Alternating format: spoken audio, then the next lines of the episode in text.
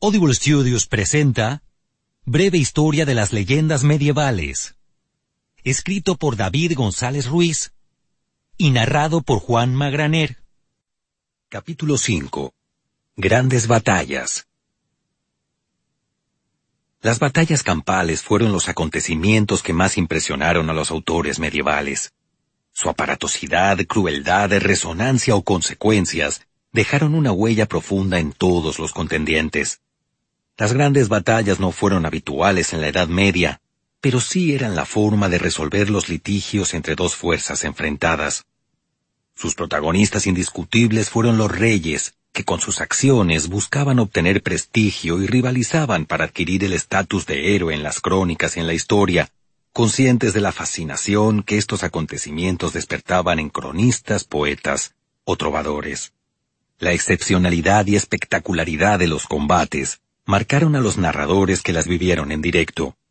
Frecuentemente, las fuentes contemporáneas a los hechos recordaron con fantasía y de forma distorsionada lo sucedido, relatando la batalla desde el punto de vista de su propio bando. Los autores posteriores que rememoraron la batalla presentaron otro problema diferente. El relato cobraba vida de una generación de cronistas a otra, al enriquecerse con nuevos diálogos, personajes, estimaciones subjetivas de los ejércitos, etc. Hay que desconfiar del rigor histórico de algunas narraciones, como por ejemplo los cantares de gesta, que tendían a novelar y rellenar los vacíos con invenciones, dando una visión sesgada de los hechos. Conviene aclarar la diferencia entre una leyenda y un cantar de gesta. La primera consiste en una idealización de la realidad, y en la mayoría de los casos es difícil saber cómo, cuándo y quién dio pie a esta deformación de los hechos. En cambio, el cantar de gesta nace cuando un autor decide componer un poema a partir de una leyenda. Es una creación debida a la sensibilidad del autor que convierte en verso una historia.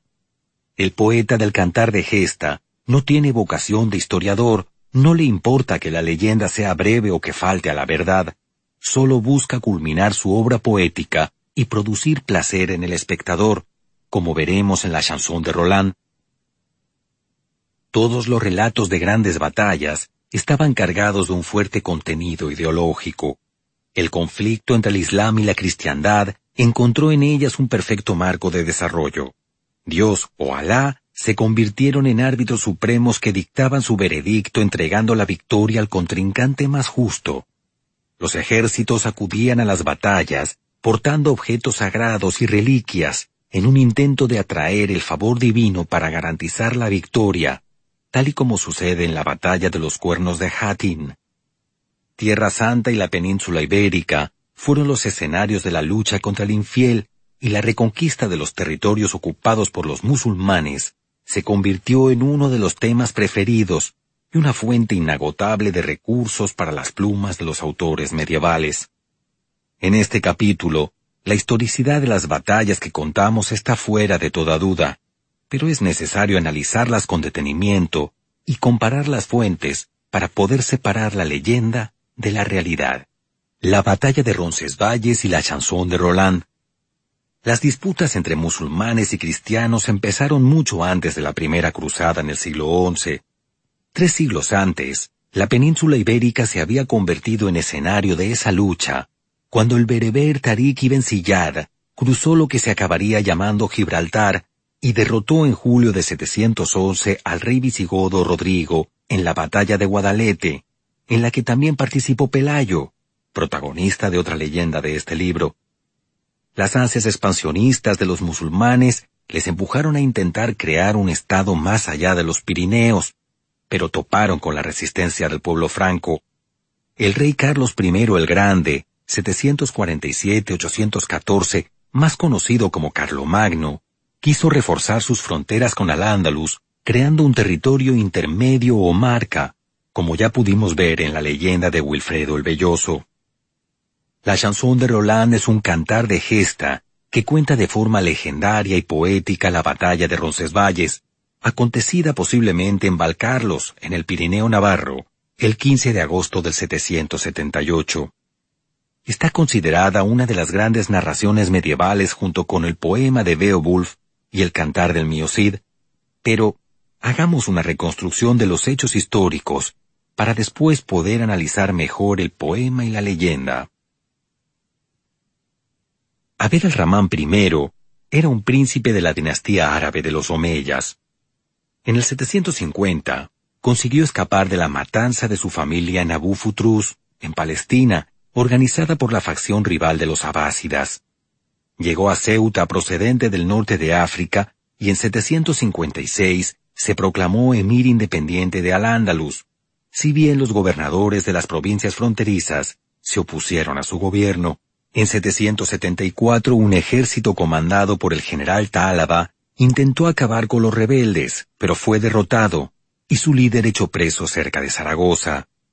Pocos años después, en 777, Al-Arabí, gobernador de Gerona y Barcelona y otros dirigentes opositores a Abed al-Rahman I, visitaron en Paderborn, ciudad alemana del actual estado Westfalia, al rey franco Carlomagno, con el objetivo de sellar una alianza. Como muestra de sus buenas intenciones, le entregaron como rehén al general Talaba. El gesto convenció sin duda al rey, pues en la Pascua de 778 partió desde Chasseneuil, en el centro de la actual Francia, un ejército franco con soldados venidos de todos los territorios del imperio. A finales de mayo, llegaban frente a Zaragoza, que estaba previsto se rindiera Carlomagno. Pero Husaín al-Ansari, gobernador de la ciudad, se había pasado al bando de Abed al-Rahman I y cerró las puertas a los francos. Carlomagno pensó que al-Arabí le había traicionado y lo arrestó. Receloso de un asedio largo en territorio hostil, decidió abandonar Zaragoza y regresar a Francia, si bien antes de llegar a Pamplona, los hijos del Arabí consiguieron rescatar a su padre en una escaramuza. Ello enojó profundamente al rey, que al llegar a Pamplona ordenó destruir las murallas de la ciudad, temiendo nuevos ataques. Los francos cruzaron el Pirineo Navarro por el camino que va de Roncesvalles al puerto de Ibañeta el 15 de agosto de 778. Entonces la retaguardia del ejército fue atacada por los vascones desde lo alto de las montañas aprovechando una posición ventajosa en el terreno y la ligereza de su armamento. La Vita Caroli Magni, o Vida de Carlomagno, escrita en 830 por su cronista y biógrafo Eguinardo, relató cómo en la emboscada murieron los mejores caballeros de Carlomagno, incluido un tal Rodlandus, o Rodlando, prefecto de la marca de Bretaña. Los vencedores del ataque se desvanecieron en la noche, pero no hay duda de que fueron los vascos, aunque se desconoce si fueron los vascos que habitaban al norte del Pirineo, denominados vascones, o los vascos del sur, llamados hispani-vascones por los anales carolingios. La epopeya de Roncesvalles fue cantada por juglares de toda Europa, que transmitieron oralmente lo sucedido en el Pirineo Navarro. El obispo de Amiens, Guy de Bondieu, escribió en la segunda mitad del siglo XI el Carmen de Hastingae Proelio, o canción de la batalla de Hastings, donde contaba cómo un juglar llamado Tailefer animó, haciendo uso de la historia del caballero Roldán, a las tropas normandas en la batalla de Hastings que enfrentó a estos contra los sajones en el sur de Inglaterra el 14 de octubre de 1066. Este dato fue corroborado en 1125 por el historiador inglés William de Malmesbury, a quien vimos relacionado con la leyenda del rey Arturo. El juglar Taillefer habría trasladado el relato de Normandía al sur de Inglaterra. Seguramente su descripción de lo acontecido en Rosesvalles estaba llena de imprecisiones históricas y fabulaciones, pues el objetivo principal era captar la atención del público y no hacer historia. Pero, ¿cuándo pasó la leyenda de Roncesvalles de la tradición oral para fijarse en los textos escritos? El manuscrito más antiguo conservado de la chanson de Roland está actualmente en la Biblioteca Bodleiana de la Universidad de Oxford. Consta de cuatro mil dos versos decasílabos con rima asonante y lo podemos fechar entre 1130 y 1150. El poema presenta marcados rasgos lingüísticos anglonormandos, el francés hablado en Inglaterra después de la conquista normanda, por lo que suponemos que su autor fue un poeta culto del sur de Inglaterra. El polémico último verso del manuscrito de Oxford dice, Si falla geste que Turoldus declinet. Aquí acaba la gesta que Turoldus declina y dependiendo de la traducción que se dé a la palabra de Clinet, veremos en el misterioso Turoldus al autor, al traductor, al copista o al juglar del poema. El texto del manuscrito de Oxford fue publicado por primera vez por el filólogo francés Francis Michel en 1837. La leyenda fijada en la chanson de Roland relata cómo el rey Carlomagno había conquistado España en siete años, excepto la ciudad de Zaragoza, gobernada por el rey moro Marsil. Sin duda una fantasía desde el punto de vista histórico, porque Carlomagno solo estuvo tres meses en la península ibérica, llegando a las puertas de Zaragoza, ciudad que nunca pudo someter. La leyenda sigue contando cómo una embajada musulmana ofreció al rey Franco tesoros y riquezas y se alejaba de Zaragoza, y Carlomagno, aconsejado por su sobrino Roldán, escogió a Ganelón como emisario para concretar las condiciones del pacto.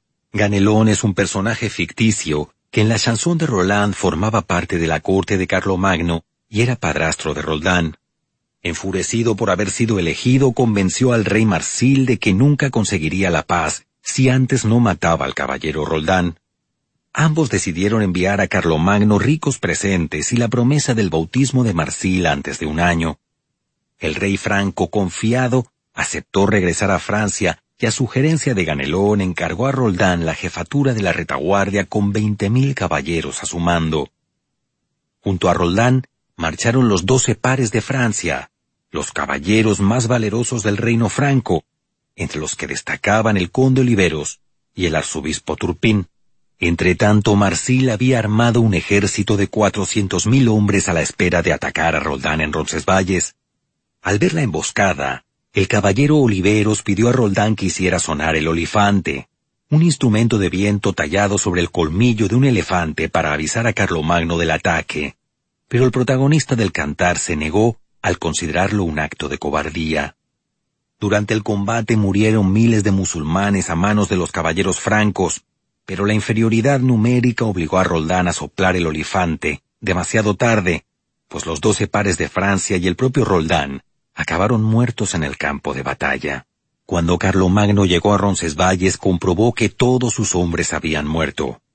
A lo lejos vio que el ejército de Marsil se dirigía a Zaragoza, y pidió a Dios que detuviera el sol para darles caza y vengar a los suyos. Gracias al milagro divino, todo el ejército musulmán pereció junto al río Ebro por las armas de los francos, o ahogado. No obstante, el rey Marsil consiguió escapar gravemente herido y regresó a Zaragoza. Ese mismo día, el emir Baligán de Babilonia llegó con un nuevo ejército en respuesta a la petición de ayuda que Marsil había hecho siete años antes cuando empezó la invasión franca. Marsil puso a Baligán al corriente de todo lo sucedido y juntos se dispusieron a combatir de nuevo a Carlomagno. En la batalla final, los musulmanes fueron nuevamente derrotados, y Carlomagno mató a Baligán en un combate singular animado por la visión del ángel Gabriel. Por último, Zaragoza fue conquistada por los francos y todos los musulmanes que no aceptaron el bautismo fueron ahorcados. Después del éxito, las huestes volvieron a Francia. Era el momento de rendir culto a los muertos y hacer justicia. En Burdeos depositaron el olifante en el altar de San Severino, y en el de San Román de Blaya los cuerpos de los caballeros Roldán, Oliveros y Turpín. El conspirador Ganelón fue juzgado y descuartizado como correspondía a los traidores. El relato de la chanson de Roland acaba con el encargo del ángel Gabriel a Carlomagno de ir a las tierras de Sajonia para socorrer al rey Vivien en Infe, una ciudad en el estuario del río Oder, en el mar Báltico. La chanson de Roland de Turoldus es una versión novelada de los hechos históricos. La existencia de la batalla de Roncesvalles y la historicidad del caballero Roldán, el Rolandus de la vida de Carlomagno de Guinardo, están atestiguados. Pero todo el poema está lleno de personajes ficticios y exageraciones que reducen el desastre de Roncesvalles a una rencilla personal entre Ganelón y Roldán. El parentesco entre Roldán y Carlomagno es un dato puramente legendario, como lo es la invención de la figura de Oliveros, Oliver en la tradición francesa, que no existió en tiempos de Carlomagno ni participó en la batalla de Roncesvalles. El arzobispo Turpín históricamente se ha identificado con Turpinus, arzobispo de Reims desde 774, que murió pacíficamente alrededor de 791 y nunca participó en la batalla de la Chanson de Roland. Los tres siglos que transcurren entre la batalla y la redacción del manuscrito de Oxford sirven para gestar la leyenda y añadir nuevas fabulaciones. La historia de la muerte de Roldán en Roncesvalles tuvo un gran éxito entre el público más diverso. Una prueba de ello es la gran cantidad de testimonios documentales de los siglos X y XI que atestiguan cómo en toda Europa era una costumbre bautizar a los niños con los nombres de los dos héroes más famosos de la gesta, Roldán y Oliveros. Los cuernos de Hattin, Saladino y la Vera Cruz. Las cruzadas fueron el escenario de algunas de las batallas más grandes de la Edad Media. Con las cruzadas el papado quería facilitar a los peregrinos un camino seguro para llegar a los santos lugares, no sin antes expulsar a los musulmanes de Tierra Santa. Este pretexto escondía la voluntad del Papa de someter a su dominio a las monarquías y la Iglesia de Oriente. Algunos protagonistas de las leyendas de este libro, como Ricardo I Corazón de León o Llanos Hunyadi, lucharon en las cruzadas contra los musulmanes. Otros, como Jaime I el Conquistador, planificaron participar en ellas al final de su reinado, aunque en su caso una tormenta cambió sus planes al ser interpretada como un mal augurio divino. Conozcamos ahora a los protagonistas y la leyenda de la batalla de los cuernos de Hattin. La muerte en marzo de 1185 del rey de Jerusalén Balduino IV el leproso había dejado como heredero a un niño menor de edad llamado Balduino V, que murió a los siete meses de ser coronado. Toda la nobleza prometió que si el muchacho moría antes de alcanzar los diez años de edad, su regente, el conde Raimundo III de Trípoli, continuaría gobernando a la espera de una sentencia sobre quién tenía que seguir ostentando la corona.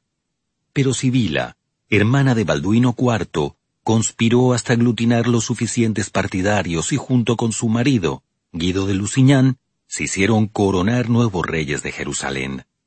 Esta elección generó muchas tensiones ya que no tenía la aprobación de destacados señores feudales como Roger Desmoulins, gran maestre de la Orden del Hospital, o el propio Raimundo III de Trípoli, entre otros. Guido de Lusignan era un hombre despreciado por sus vasallos. Su impopularidad quedó manifiesta en la ceremonia de investidura, cuando Heraclio, patriarca de Jerusalén, proclamó reina a Sibila y dejó otra corona a su lado diciéndole que nombrase rey al nombre que ella considerase más digno. Otro ejemplo de descrédito fue la negativa de Desmoulins a darle una de las tres llaves que abría el cofre donde se guardaban los atributos reales para la coronación. Ante las amenazas de muerte, Desmoulins lanzó la llave por la ventana de su residencia y no asistió a la ceremonia. Pues si no fuera poca la tensión acumulada, Sibila tuvo la delicadeza de invitar a la investidura a todos sus enemigos, cosa que aumentó la división entre los cristianos. Al otro lado de la frontera, los musulmanes se encontraban unidos en torno al líder de origen kurdo, Yusuf ibn Ayub Saladdin, más conocido como Saladino, una tregua firmada entre Saladino y Raimundo III de Trípoli, cuando éste aún era regente de Jerusalén, había llevado temporalmente la prosperidad a Palestina y favorecido a los musulmanes, que aprovecharon para enriquecerse con el comercio de las caravanas. A finales de 1186 una enorme caravana había partido de la ciudad egipcia del Cairo y durante el trayecto fue atacada por el caballero francés Reinaldo de Chatillon, señor del Crac de Moab, una fortaleza al este del Mar Muerto. Saladino, al saber la noticia, envió una embajada a Reinaldo y a Guido de Lusignan para pedir explicaciones. La violación de la tregua firmada entre Saladino y Raimundo III de Trípoli hacía inevitable una guerra, y más cuando Reinaldo de Chatillon se negó a recibir a los embajadores de Saladino, y Guido de Lusignan era incapaz de imponer su autoridad sobre sus vasallos. La situación era desesperada. El reino de Jerusalén dividido en facciones no estaba en condiciones de afrontar este conflicto. El rey Guido de Lusignan lo sabía, e intentó mediar para hacer un frente común con los caballeros templarios, hospitalarios y el conde Raimundo III de Trípoli. En mayo de 1187, una hueste de siete mil jinetes musulmanes cruzó los territorios del conde Raimundo III de Trípoli y saqueó el castillo de la Feb, al sur de Nazaret, matando a todos los templarios que lo habitaban. Las órdenes militares del temple y el hospital de los alrededores se movilizaron para dar caza a los asesinos y vengar a sus compañeros, pero su impetuosidad los llevó a un enfrentamiento desigual en las fuentes de Cresón, detrás de las colinas de Nazaret, donde murieron la mayoría de los caballeros cristianos. Estas derrotas facilitaron la pretendida unión de los nobles del reino de Jerusalén. Las crónicas cristianas y musulmanas exageraron las fuerzas que se reunieron en San Juan de Acre a finales de junio de 1187. La historia Regni Mitani, o Historia del Reino de Jerusalén, hablaba de un ejército cristiano formado por mil caballeros, veinticinco mil soldados de infantería, cuatro mil turcoples o mercenarios musulmanes, y ocho mil soldados más equipados con el dinero aportado por el rey Enrique II de Inglaterra, como contrapartida al incumplimiento del juramento de participar en la cruzada. Todavía son más increíbles las cantidades aportadas por Imad el-Din, secretario de Saladino, que calcula en cincuenta mil las tropas cristianas. En la realidad, el ejército de Guido de Lusignan no debió superar los mil caballeros y diez mil infantes. Saladino, por su parte, reunió en la frontera de Galilea una milicia con dieciocho mil efectivos, entre tropas regulares y voluntarios. Con este baile de números, las fuentes alimentaban conscientemente la leyenda de la batalla de los cuernos de Hattin, un hecho histórico que sin duda puso en pie de guerra a los dos ejércitos más grandes jamás vistos hasta entonces. Para garantizar la victoria sobre Saladino, se pidió al patriarca Heraclio que acudiera a la cruzada con la Vera Cruz. Su presencia suponía un aliciente a la moral del ejército, la leyenda contaba que siempre que la reliquia había salido a la batalla, ésta había acabado con victoria cristiana y su portador sin sufrir rasguño alguno. Pero el patriarca declinó la oferta en favor de las comodidades que tenía en la ciudad y la ofreció al obispo de San Juan de Acre. La Vera Cruz está considerada la cruz donde murió Jesucristo, una de las reliquias más importantes del cristianismo. Su hallazgo se relaciona con la emperatriz romana Helena, canonizada por la Iglesia en el siglo IX y madre del emperador romano Constantino I el Grande, que autorizó el culto del cristianismo dentro del imperio. Según una leyenda difundida por Jacopo de la Boragin, a geógrafo dominico italiano del siglo XIII, Helena fue quien en el siglo IV localizó la Vera Cruz en el monte Gólgota, a las afueras de Jerusalén, Helena, junto con Macario, obispo de Jerusalén, había amenazado a los rabinos de la ciudad con quemarlos vivos si no desvelaban el paradero de la Veracruz. Tras ubicarla en las canteras del monte Gólgota, la emperatriz hizo demoler el templo de Venus, que el emperador Adriano había mandado construir doscientos años antes. Cuenta Eusebio de Cesarea, teólogo e historiador eclesiástico del siglo IV, que Macario y Elena localizaron tres cruces que podían ser la cruz de Jesucristo, y ante la duda, fueron a buscar un enfermo para acostarlo al lado de cada una de ellas, hasta que al entrar en contacto con la vera cruz, sanó. Elena dividió la reliquia en dos mitades. Una fue a la iglesia de la Santa Cruz de Roma, y la otra a la iglesia del Santo Sepulcro de Jerusalén. Pero volvamos al siglo XII. El 2 de julio de 1187, las tropas de Saladino cruzaron el río Jordán y asediaron la ciudad de Tiberiades, que pertenecía a la princesa Echive, esposa de Raimundo III de Trípoli. El rey Guido de Lusignan convocó a sus caballeros para planificar la estrategia. Raimundo III se opuso a liberar la ciudad por considerarlo una acción demasiado arriesgada, a pesar de que su mujer y sus hijos estaban sitiados en el interior. Pero los varones sabían que Guido de Lusignan era débil y se dejaba convencer por el último que tomaba la palabra. Entonces, Gerardo de Ridefort, maestre del temple, después del consejo de caballeros, se quedó en la tienda y convenció al rey para poner al ejército en marcha camino de Tiberiades. El viernes 3 de julio, Saladino sintió una gran satisfacción al ver que los cristianos avanzaban hacia él tal y como había previsto. Durante todo el día guerrillas de musulmanes atacaron con lluvias de flechas la retaguardia y la vanguardia del ejército cristiano, Era un verano muy caluroso. Los caballeros ardían dentro de sus armaduras de hierro, y en el camino hacia Tiberiades no había agua. Sedientos y agotados, llegaron a la explanada de Hatin, frente a la cual había dos picos conocidos como Kurun Hatun o Cuernos de Hatin, donde acamparon para recuperar fuerzas. Saladino, aprovechando el viento que soplaba, mandó incendiar los matorrales, con lo que el humo y las llamas hacían la situación insoportable. La madrugada del 4 de julio empezó la batalla final.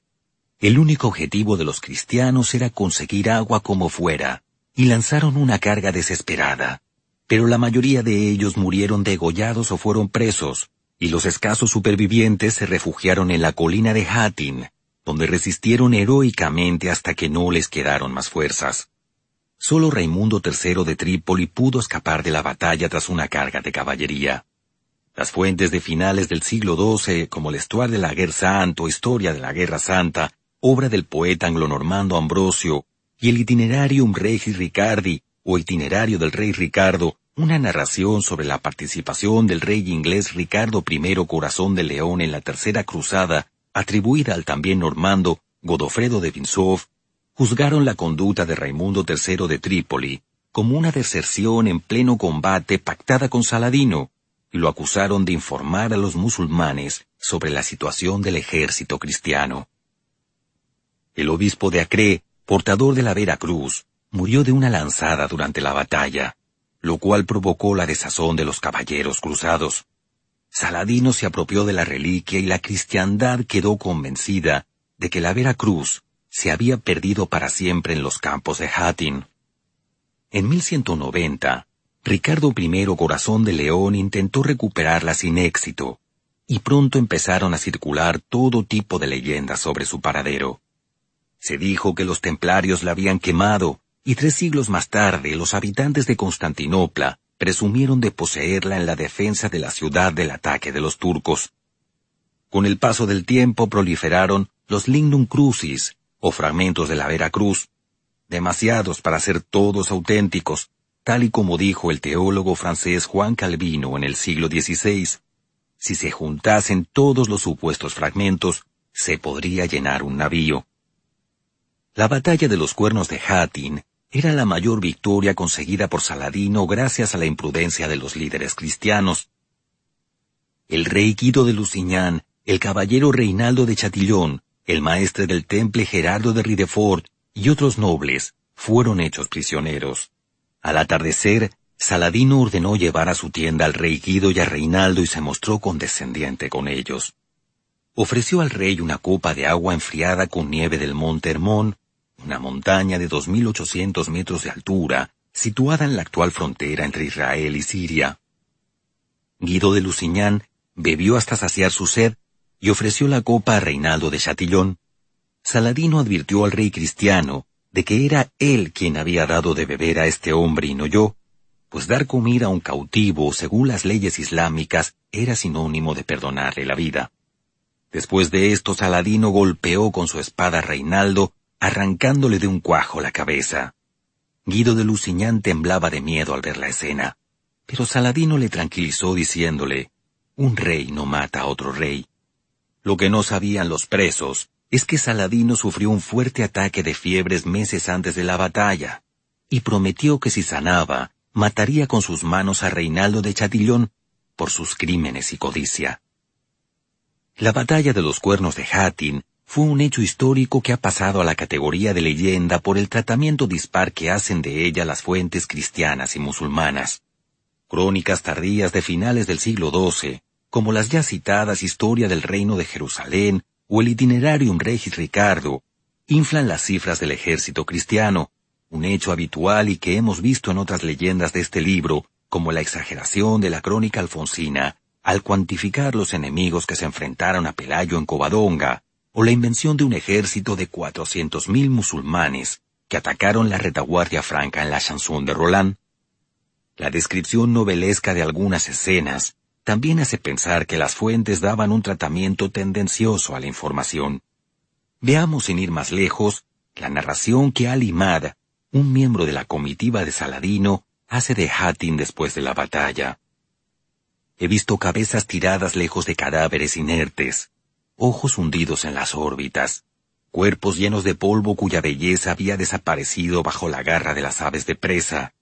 Qué dulce perfume de victoria se desprendía de este montón de cadáveres. Cómo alegra el corazón este horrible espectáculo. La derrota de Hatin había dejado desguarnecido el reino de Jerusalén. Saladino conquistó en pocas semanas toda Galilea, la fortaleza de San Juan de Acre y la ciudad de Jerusalén tras un breve asedio.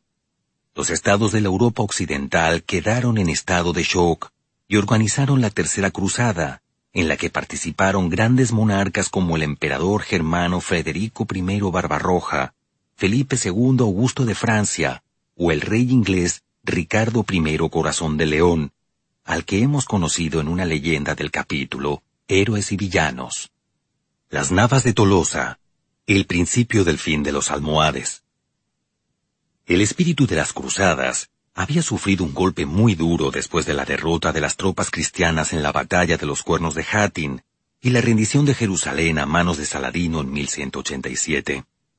En la segunda mitad del siglo XII, el frente occidental de la península ibérica tampoco era muy prometedor para los intereses de la cristiandad. El territorio estaba fragmentado en manos de los reinos de Aragón, Castilla, León, Navarra y Portugal, todos con una clara vocación expansiva que provocaba tensiones fronterizas entre ellos. Las circunstancias se volvieron especialmente graves en julio de 1195, después de la derrota cristiana en la batalla de Alarcos, a los pies del río Guadiana y cerca de la actual ciudad real. Los almohades, un movimiento religioso de origen bereber procedente del norte de África que gobernaba al Ándalus desde hacía aproximadamente medio siglo, liderados por el califa Yusuf II, derrotaron a las huestes castellanas del rey Alfonso VIII. Después de la derrota, el alférez real Diego López de Haro escapó por el camino de Villadiego, siendo acusado de cobarde por los nobles castellanos. De su acción viene al parecer la expresión tomarlas de Villadiego, como sinónimo de huir de mala manera.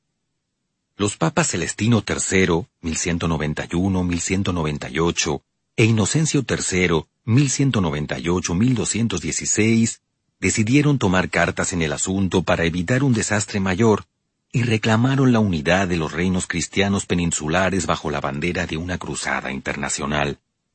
En febrero de 1209, Inocencio III firmó una bula convocando la cruzada contra los musulmanes y forzando la reconciliación de los reyes Alfonso VIII de Castilla, Sancho VII de Navarra y Alfonso IX de León. El 20 de junio de 1212, una multitud de cruzados partió de Toledo al encuentro del califa almohade Muhammad al-Nasir. Los ejércitos movilizados por ambos bandos eran impresionantes. Los cristianos reunían tropas castellanas, navarras, aragonesas y caballeros cruzados venidos del norte de Europa. Las fuentes, como siempre, hablan de cifras exageradas, cuantificando los contingentes cristianos en 70.000 combatientes y las tropas almohades en más de 250.000 hombres, de los cuales 160.000 eran voluntarios dispuestos a morir por la yihad o guerra santa. Los últimos y muy recientes estudios históricos del especialista español Martín Alvira Cabrer reducen a 25.000 o 30.000 combatientes las huestes almohades y entre doce mil y catorce mil los caballeros y peones cristianos. En cualquier caso, estamos ante una de las batallas más grandes libradas jamás en la península ibérica. El califa al-Nasir apostó por una batalla posicional con el terreno a su favor y distribuyó sus tropas en los desfiladeros de Sierra Morena, cerrando todos los pasos. Su estrategia era desgastar a los cristianos con la sed y el cansancio tras una larga marcha, para acabar escogiendo un escenario propicio y tenderles una emboscada. Una táctica parecida a la de Saladino en la batalla de Hattin. El 12 y 13 de julio de 1212, el grueso del ejército feudal coronó el puerto del Muradal y acampó en la cima con un calor asfixiante. No podrían aguantar mucho sin deshidratarse. Entonces se produjo un hecho de vital trascendencia para el desarrollo final de la batalla. Según cuenta el arzobispo de Toledo, Rodrigo Jiménez de Rada, en la historia de Rebus Hispaniae o Historia de los Hechos de España, 1243-1247, un pastor muy desaliñado en su ropa y persona, que tiempo atrás había guardado ganado en aquellas montañas y se había dedicado allí mismo a la caza de conejos y liebres, entró en la tienda del rey de Castilla, y le mostró un camino poco transitado para cruzar la sierra y sorprender a los almohades en el campo de batalla. El rey castellano Alfonso VIII apuntó la idea de una actuación celestial al enviar una carta al Papa Inocencio III explicándole los detalles de la batalla con estas palabras. Por la guía de cierto rústico que nos envió Dios sin esperarlo, hallaron nuestros magnates en el mismo sitio otro paraje bastante más fácil. Más adelante, la Crónica Latina de los Reyes de Castilla, una obra anónima de aproximadamente 1236, atribuyó directamente a una intervención divina la aparición del pastor. Entonces envió Dios a uno con aspecto de pastor, que habló en secreto al Rey Glorioso. El nombre del pastor lo conocemos desde que en el siglo XVI el historiador Gonzalo Argote de Molina nos dice que se llamaba Martín Alaja y novela su diálogo con el rey Alfonso VIII, un ejemplo más de cómo los hechos históricos se van deformando con el tiempo. La figura del pastor Martín Alaja ha sido y es tremendamente polémica.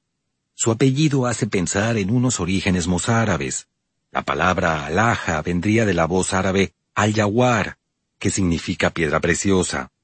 A veces es citado como Martín Malo, coincidiendo con el nombre de una aldea de lo que hoy constituye el municipio de Guarromán, en la provincia de Jaén, y muy cercano al área en que tuvo lugar la batalla, donde recibió una parcela de tierra por sus servicios. La figura del pastor también se ha asociado a San Isidro Labrador, patrón de Madrid, porque el rey Alfonso VIII al ver el cuerpo del santo cuando lo trasladaron a la iglesia de San Andrés dijo, Este fue el pastor que me guió en las navas de Tolosa. La disputa sobre la autenticidad de la aparición del santo encendió acalorados debates a finales del siglo XVIII entre los eruditos Manuel Rosell y Juan Antonio Pellicer, un indicador más de que posiblemente el relato de la batalla fue enriqueciéndose e incorporando nuevos elementos a posteriori. Los testigos más directos de la batalla, como el rey de Castilla Alfonso VIII o el arzobispo de Toledo Rodrigo Jiménez de Rada, guardaron silencio o hablaron escuetamente de la leyenda del pastor de las Navas de Tolosa. Pero con el paso del tiempo, aparecieron nuevas interpretaciones y recreaciones de la historia, como la nobleza de Andalucía, del ya citado Gonzalo Argote de Molina, lo mismo sucedió con la multiplicación de las listas de nombres de los nobles que afirmaban haber participado en la contienda y que sólo buscaban glorificar su linaje, o la identificación de los caballeros que en el tramo final de la batalla tuvieron la gloria de asaltar la empalizada donde se refugiaba al Nasir. Ningún otro hecho de la historia medieval de España suscitó tanto interés por parte de cronistas, poetas o juglares como la batalla de las Navas de Tolosa, documentándose hasta 172 menciones en las fuentes medievales entre los siglos XIII y XV. La batalla de las Navas de Tolosa, también llamada Batalla del Muradal o de Úbeda, tuvo lugar el lunes 16 de julio de 1212. El ejército almohade fue totalmente derrotado cerca de la población de Santa Elena en la actual provincia de Jaén. En la batalla tuvo un papel destacado el rey navarro Sancho VII el Fuerte, que según estudios forenses y la descripción de las crónicas, medía alrededor de 2,20 metros de altura. La leyenda navarra dice que Sancho VII participó en el asalto final de la empalizada que protegía a Al-Nasir. El campamento estaba defendido por los Imesebelén o Guardia Negra, unos fanáticos religiosos procedentes de Senegal que se encadenaban entre ellos para evitar la deserción. El gigante navarro rompió durante la lucha con su masa las cadenas y se las apropió como trofeo de la derrota almohade. Su leyenda creció cuando años más tarde las cadenas de las navas de Tolosa fueron escogidas como símbolo de la nueva bandera de Navarra. Al-Nasir huyó en dirección a Baeza y pudo escapar con vida hasta Marrakech, pero según las crónicas árabes del siglo XIII, se entregó completamente a los placeres, emborrachándose noche y día hasta la muerte. Fue envenenado por sus ministros, a quienes tenía la intención de ejecutar. Al-Nasir fue un hombre débil y acomplejado por su tartamudez que vivió a la sombra de las victorias de su padre Yusuf II. La derrota de las Navas de Tolosa fue la prueba definitiva de que carecía de la energía necesaria para liderar a sus súbditos. La victoria sobre el ejército musulmán fue el marco ideal para difundir los valores del cristianismo y demostrar cómo gracias a la intervención de Dios se pudo derrotar a un enemigo tan poderoso.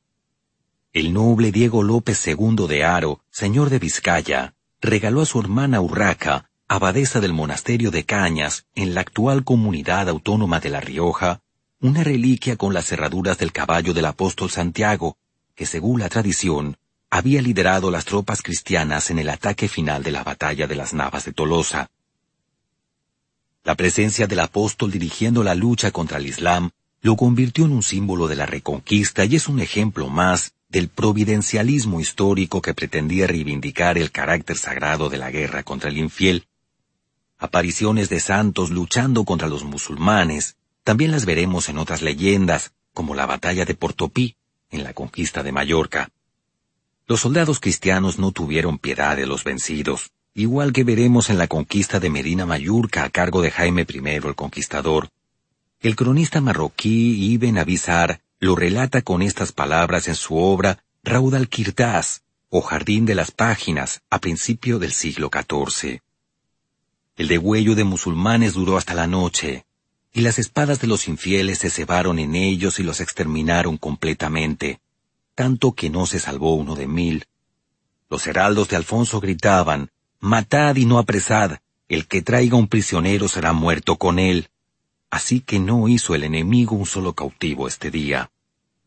Los cruzados conquistaron Baeza el 20 de julio y Úbeda el día 23, pasando de nuevo a toda la población a cuchillo y juntando un gran botín. Después, el agotamiento y una epidemia de disentería aceleraron el final de la campaña. La batalla de las Navas de Tolosa contribuyó a la decadencia del imperio almohade y abrió el corazón de Al-Ándalus a la conquista de los reinos cristianos, un hecho reconocido por los propios musulmanes, como Ibn Avisar que prosigue su relato diciendo, comenzó a decaer el poder de los musulmanes en Al-Ándalus desde esta derrota, y no alcanzaron ya victoria sus banderas. El enemigo se extendió por ella y se apoderó de sus castillos y de la mayoría de sus tierras. La aparición de leyendas asociadas a batallas campales empezó con los propios contemporáneos a los sucesos, en un intento de mostrar el valor, esfuerzo y sufrimiento de los actos de los caballeros. Cronistas, juglares y poetas aprovecharon el interés que despertaba su narración para dar una visión heroica de los hechos, introduciendo elementos divinos, diálogos ficticios o exageraciones. Todo ello está presente en el relato de la batalla de las Navas de Tolosa y en el resto de leyendas de este capítulo, en julio de 2009, se inauguró el Museo de las Navas de Tolosa, cerca del pueblo Santa Elena, ubicado en el escenario de aquella batalla decisiva en la historia de España. La conquista de Mallorca y la batalla de Portopí. La conquista de la isla de Mallorca es la primera gran gesta de Jaime I el Conquistador, rey de la corona de Aragón, y sin duda uno de los actores principales de este libro, Después de su nacimiento milagroso, cuya leyenda hemos visto en un capítulo anterior, fue educado en el castillo de Monzón por los templarios tras la muerte de su padre Pedro I el Católico. Los nobles catalanes y aragoneses aprovecharon su minoría de edad para ganar privilegios, creando un clima de tensión en el país que culminó con la coronación del infante Jaime como rey a los 17 años de edad, el 8 de septiembre de 1218. El nuevo rey, decidió canalizar la belicosidad de sus nobles hacia el exterior, buscando un motivo por el que luchar y un enemigo común que batir. La expedición a Mallorca era una buena oportunidad para plantear a sus vasallos un objetivo común, aprovechando el momento de debilidad que vivía Al-Ándalus, pues todavía se recordaba la aplastante victoria de las Navas de Tolosa contra los almohades. También existía el antecedente de una campaña de castigo contra la piratería mallorquina, organizada por el conde de Barcelona Ramón Berenguer III en 1114. Las crónicas de Bernat Desclot y el Libre del Fech, dictado por el propio rey Jaime I, son las mejores fuentes cristianas para conocer la expedición de Mallorca. Ambas las conocemos desde que vimos la leyenda del nacimiento de Jaime I. Entre las fuentes musulmanas destaca la crónica del siglo XIII, Kitab Tari Mayurka, obra del historiador y poeta Ibn Amir al-Masumi. A través de ellas, veremos cómo la conquista de Mallorca esconde varias leyendas asociadas a los hechos que empañan la prestigiosa actuación de los soldados cristianos y que contamos a continuación. El 5 de septiembre de 1229, una flota de 150 naves partió de los puertos catalanes de Salou, Cambrils y Tarragona con el objetivo de arrebatar Mallorca a los musulmanes. Las primeras dificultades de navegación surgieron con el viento de levante y las olas que atemorizaron a una tripulación inexperta. El rey, que no era un buen patrón, rezó para salir de aquel aprieto, como él mismo cuenta en el Libre Desfech, al llegar a la costa de Santa Ponza, cerca de la bahía de Medina Mayurca, actual Palma de Mallorca, un joven musulmán, llamado Ali, se acercó nadando para entrevistarse con Jaime I. Allí se mostró amable con el monarca, le informó sobre los puntos débiles del gobernador almohade Abu Yaya, que administraba la isla atemorizando a sus vasallos con la fuerza de las armas. Según el cronista Bernat Desclot, la madre de Ali había visto en los astros que aquel rey venido del mar sería el nuevo amo de Mallorca. Unos días más tarde, el 11 de septiembre, el ejército andalusí se desplegó en la sierra de Portopí, tomando una situación ventajosa en un lugar por el que habían de pasar forzosamente las tropas cristianas si querían ir hacia Medina Mallorca. La batalla de Portopí tuvo lugar al día siguiente, y pocas horas antes, los nobles Guillermo de Moncada y Nuño Sánchez discutieron para decidir quién de los dos lideraba la vanguardia de las tropas, ya que ninguno quería asumir un honor tan peligroso. La batalla se desarrolló en un gran desorden. La caballería de la vanguardia, liderada por Guillermo de Moncada, se internó excesivamente entre las fuerzas musulmanas y quedó rodeada, encontrando la muerte sus integrantes. De las crónicas de Bernat Desclot y el Libre Desfech, se deduce que el valor de los soldados cristianos dejó mucho que desear. El rey tuvo que insistir varias veces a sus hombres que avanzaran y ante la pasividad de sus tropas por entrar en combate, dijo varias veces, Vergüenza, caballeros, vergüenza. El libre Desfech describe cómo el mismo Jaime I recriminó a uno de sus mejores caballeros, Guillermo de Mediona, que por tan poca cosa un caballero no abandona, después de que se retirara de la batalla, porque una pedrada le había hecho sangre en el labio. La superioridad militar de los catalano-aragoneses les proporcionó la victoria, pero era evidente el desorden y la falta de disciplina en las tropas de Jaime I. Cuando el ejército musulmán se batió en retirada, el rey quiso perseguirlo, pero sus caballeros le pidieron que se detuviera para rendir un homenaje a los nobles muertos en combate, un dudoso alarde de respeto por los difuntos. El asedio de la capital Medina Mayurca se preveía largo debido a las fuertes murallas que protegían la ciudad. La guerra psicológica tuvo un peso específico en ambos bandos, y el honor de las leyes de caballería quedó para mejores tiempos. Los musulmanes colocaron prisioneros sobre la muralla para evitar su bombardeo, y los soldados del rey Jaime arrojaron cuatrocientas cabezas de cautivos decapitados para aterrorizar a los asediados. El gobernador Abuyaya vio que la rendición era cuestión de días y negoció una salida pacífica al conflicto. Pero los nobles catalano-aragoneses no estaban dispuestos a renunciar al suculento botín que prometía el saqueo, y presionaron al rey para que no aceptara las condiciones propuestas por los musulmanes. Pasaron las semanas, y a finales de diciembre, los cristianos preparaban el último asalto. Jaime I reunió a sus soldados y les hizo jurar que no retrocederían si no estaban heridos de muerte. En la misa antes del combate, los soldados se abrazaron y lloraron seguros de que morirían al día siguiente. El 31 de diciembre empezó la lucha final, y los actos de cobardía se repitieron de nuevo. Al pasar por la puerta de la ciudad, los peones no sacaban el brazo por encima de su escudo por miedo a que los asediados les cortasen la mano, pero finalmente Medina Mayurca fue tomada por los cristianos. El Libre del cuenta cómo los defensores musulmanes de la ciudad que sobrevivieron al asedio aseguraban haber visto a San Jorge a caballo con una armadura blanca resplandeciente liderando el ataque de los caballeros cristianos. La aparición provocó el desconcierto y la retirada en masa de los musulmanes de sus puestos de combate, facilitando la toma de la ciudad al ejército de Jaime I.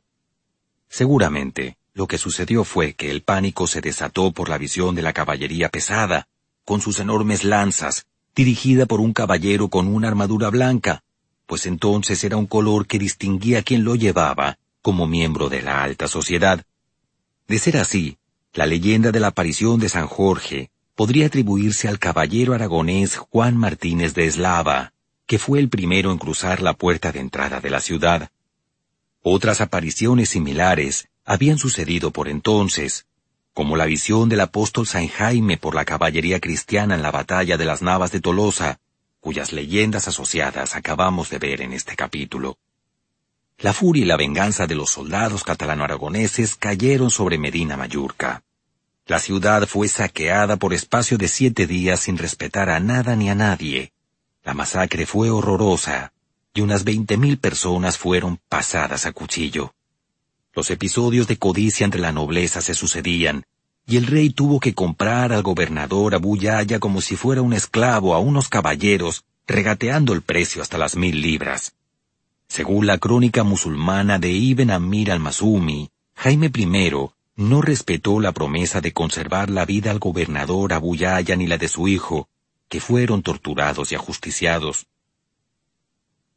Los peones y los caballeros más modestos se rebelaron al ver cómo las clases más poderosas subastaban los tesoros del botín sin que ellos pudieran llegar a pujar por ellos. Por si este caos fuera poco, como no todos los muertos pudieron ser enterrados, una epidemia de peste asoló la hueste catalano-aragonesa, causando muchas muertes entre los soldados.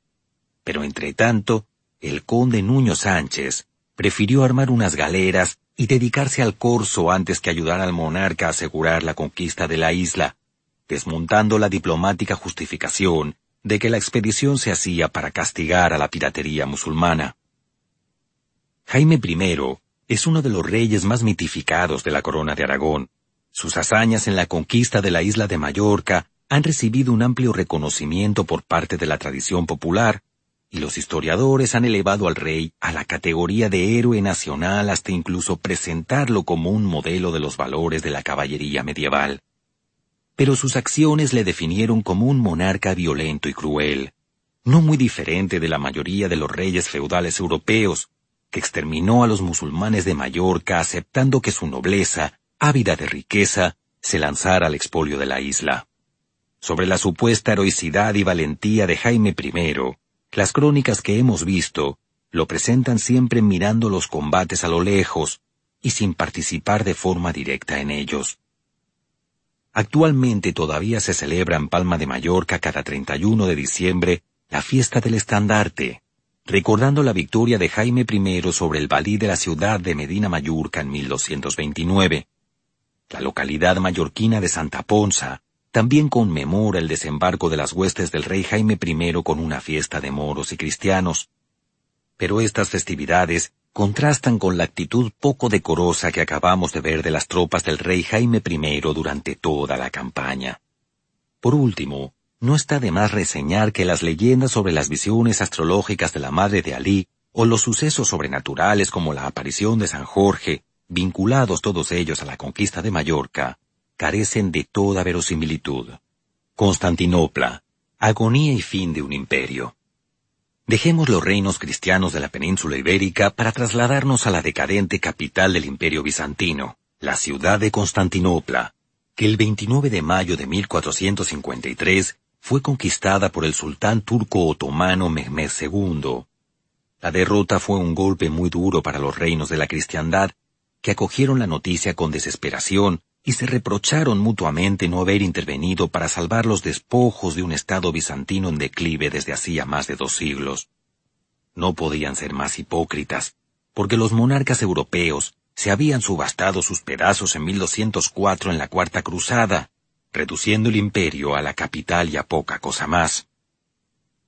Según la periodización clásica de la historia, este suceso puso fin a la Edad Media, y también supuso el fin del Imperio Romano de Oriente. La ciudad de Constantinopla hacía mucho tiempo que tenía los días contados. Sus habitantes y dirigentes lo sabían y solo era cuestión de tiempo que la presión de los turcos tuviera sus frutos. Ante un futuro tan funesto, empezaron a aparecer profecías y leyendas para descargar el miedo o la impotencia de quienes sabían el porvenir que les esperaba. El fraile franciscano Alfonso de Espina, confesor del rey castellano Enrique IV, escribió hacia 1464 su obra Fortaleza de Fe, donde recogía el testimonio de un griego que vivió el asedio y contaba tres milagros que se produjeron durante el sitio a la capital bizantina. El primero de ellos decía que en la iglesia de San Demetrio de Constantinopla había una columna de mármol que simulaba un tablero de ajedrez. Cada casilla del tablero se rellenaba con el nombre de un emperador y el patriarca de la iglesia ortodoxa que ejercía durante su mandato. La profecía había vaticinado que cuando se rellenaran todas las piezas del tablero, la capital del imperio sería conquistada. Y así sucedió. Leonardo de Quíos, arzobispo de Lesbos y contemporáneo a los hechos, discrepó de la ubicación de la columna, situándola en el monasterio de San Jorge. Alfonso de Espina cita una segunda profecía asociada a la anterior columna. En ella había una inscripción que decía, Un Constantino me hizo, un Constantino me destruirá. La ciudad que fue fundada por el emperador romano Constantino I el Grande, ahora era gobernada por Constantino XI Paleólogo. También coincidían los nombres de sus madres, Helena, y de sus patriarcas, Gregorio. Otros autores como el teólogo Isidoro de Kiev o el médico veneciano Nicolo Bárbaro, ambos contemporáneos al asedio, se hicieron eco de la fatídica casualidad. La tercera de las profecías, recogida por Alfonso Espina, anunciaba que la caída de Constantinopla vendría precedida de señales en el cielo. Una noche los turcos vieron brillar gran cantidad de luces en las murallas y torres de defensa de la capital bizantina, pero la noche siguiente las luces se elevaron al cielo, señal que fue interpretada como que Dios había dejado de proteger a los bizantinos. Un testimonio directo del asedio, el funcionario de la Cancillería otomana de origen ruso Néstor Iskander cuenta cómo el 21 de mayo de 1453 un fuerte resplandor salió de las ventanas de la iglesia de Santa Sofía, y la luz se convirtió en una columna de fuego que fue tragada por el cielo, y el patriarca de Constantinopla lo interpretó como una señal de que el Espíritu Santo había abandonado la ciudad. Según Iskander, pocos días después el cielo ennegreció, y los turcos vieron en ello una señal del abandono de la protección divina a la ciudad. Los bizantinos tenían motivos para estar preocupados y buscar en las profecías la explicación de lo que sucedía. Al otro lado de las murallas, el sultán Mehmed II ponía todo su empeño en los preparativos del asedio y contrataba los servicios de un fundidor de cañones llamado Urbano para derruir unas murallas consideradas las más inexpugnables del mundo conocido. Los turcos fabricaron piezas de artillería de gran calibre, increíbles para su tiempo, la joya de la corona era un cañón que disparaba balas de 400 kilos y tenía un diámetro de dos metros y medio, cuyo transporte hasta Constantinopla requirió dos meses y sesenta bueyes. Durante el asedio, no podía disparar más de ocho veces al día con el objeto de evitar el sobrecalentamiento, y necesitaba doscientos hombres para funcionar. Los turcos advirtieron a la población que el ruido de la detonación no os haga perder el habla ni abortar a las mujeres embarazadas. La superioridad turca no estaba solo en la artillería. Mehmed II reclutó un ejército de guerreros numerosos como estrellas, como nos dice Sahabedin, historiador turco del siglo XV. Las cifras varían mucho en función de las fuentes contemporáneas analizadas, pero los efectivos turcos podrían oscilar entre los 160.000 hombres como recoge el ya mencionado Nicolo Bárbaro, hasta los cuatrocientos mil nombrados por el estudioso griego Laónicos Chalcocondilas.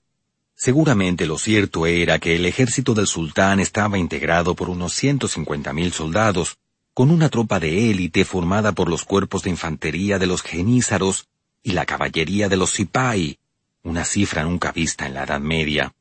Dentro de las murallas, Jorge Frances, gran logoteta o ministro de Finanzas bizantino, hizo un recuento de los combatientes disponibles. 4.774 bizantinos, 500 o 600 genoveses, liderados por el aguerrido líder Giovanni Gustaniani, 200 hombres de Quíos, llegados con Isidoro de Kiev, y unos centenares de voluntarios. En total no más de 8.000 defensores para tan gran afrenta. El emperador bizantino Constantino XI mantuvo la cifra en secreto para no desmoralizar a las tropas.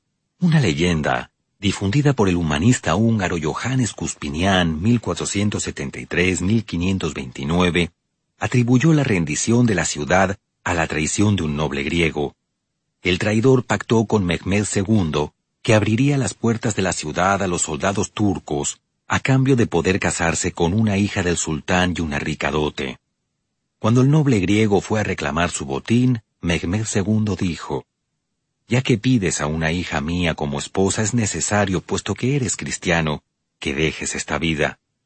El sultán ordenó que despellejaran al traidor y que untaran su carne con cenizas y sal. Así cuando le creciese la nueva piel, sería un musulmán digno de recibir aquella esposa. Esta leyenda es totalmente falsa, porque entonces Mehmed II solo tenía dos hijos, Bayaceto y Mustafa, nacidos en 1447 y 1450 respectivamente. Otra versión, esta vez del monje alemán Werner Rollewing, atribuye la traición a un genovés. El sultán cumplió su palabra y cedió su trono tres días al renegado, pero lo mandó decapitar al cuarto. Lo que sí que es cierto es que los genízaros entraron por una puerta entreabierta en la muralla noreste, llamada la Quercoporta. Nunca sabremos si estaba abierta por descuido o si hubo alevosía. Las leyendas que achacan el fin de la resistencia de ciudades o fortalezas a un Judas que abrió las puertas de la ciudad al enemigo son habituales. Y un ejemplo de ello lo hemos visto en este libro con la leyenda del salto de la reina Mora. En realidad, la ciudad vivió su último asalto la madrugada del 29 de mayo de 1453. Se luchó en todos los sectores de la muralla, y el mismo Mehmed II lideraba el ataque de los turcos. Entonces sucedió un hecho decisivo. El protostrator, o comandante de las tropas terrestres bizantinas, Giovanni Giustiniani, uno de los caudillos más célebres de la resistencia, fue herido en el brazo. Al ver su propia sangre, el héroe genovés se hundió y abandonó el puesto de combate. La noticia corrió entre los defensores que se desmoralizaron y huyeron intentando salvar sus vidas. El emperador Constantino XI Paleólogo murió combatiendo, lo derribaron de su caballo y le cortaron la cabeza mientras intentaba huir de la ciudad, según la versión de historiadores turcos de la época, como Tursun Bey o el mencionado Sahareddin. El sultán Mehmed II había ganado. Constantinopla era turca, y como había prometido a sus soldados, por espacio de tres días la ciudad y las casas son mías, pero las personas y los bienes son vuestros. Numerosos testimonios describen que las bibliotecas no escaparon del saqueo. Un ejemplo de ello es el testimonio del noble veneciano Lauro Quirini, que cifró las pérdidas ocasionadas por el pillaje en 120.000 manuscritos. Mehmed II, después de la aplastante victoria, tomó el sobrenombre de El Faid, o el Conquistador. La toma de Constantinopla había dejado huérfanos tanto el título de heredero del Imperio Romano como la mismísima idea de crear un imperio universal. El sultán tenía la convicción de que Alá le había concedido este destino y se consideró el sucesor natural de los emperadores romanos. Esta idea también la capitalizaron otras figuras de la época, como el emperador del Sacro Imperio Federico III o los zares de Rusia, que veían en Moscú la tercera Roma. Siempre hubo alguien dispuesto a recoger el legado de un imperio enfermo desde hacía mucho tiempo, pero al que muy pocos estuvieron dispuestos a ayudar.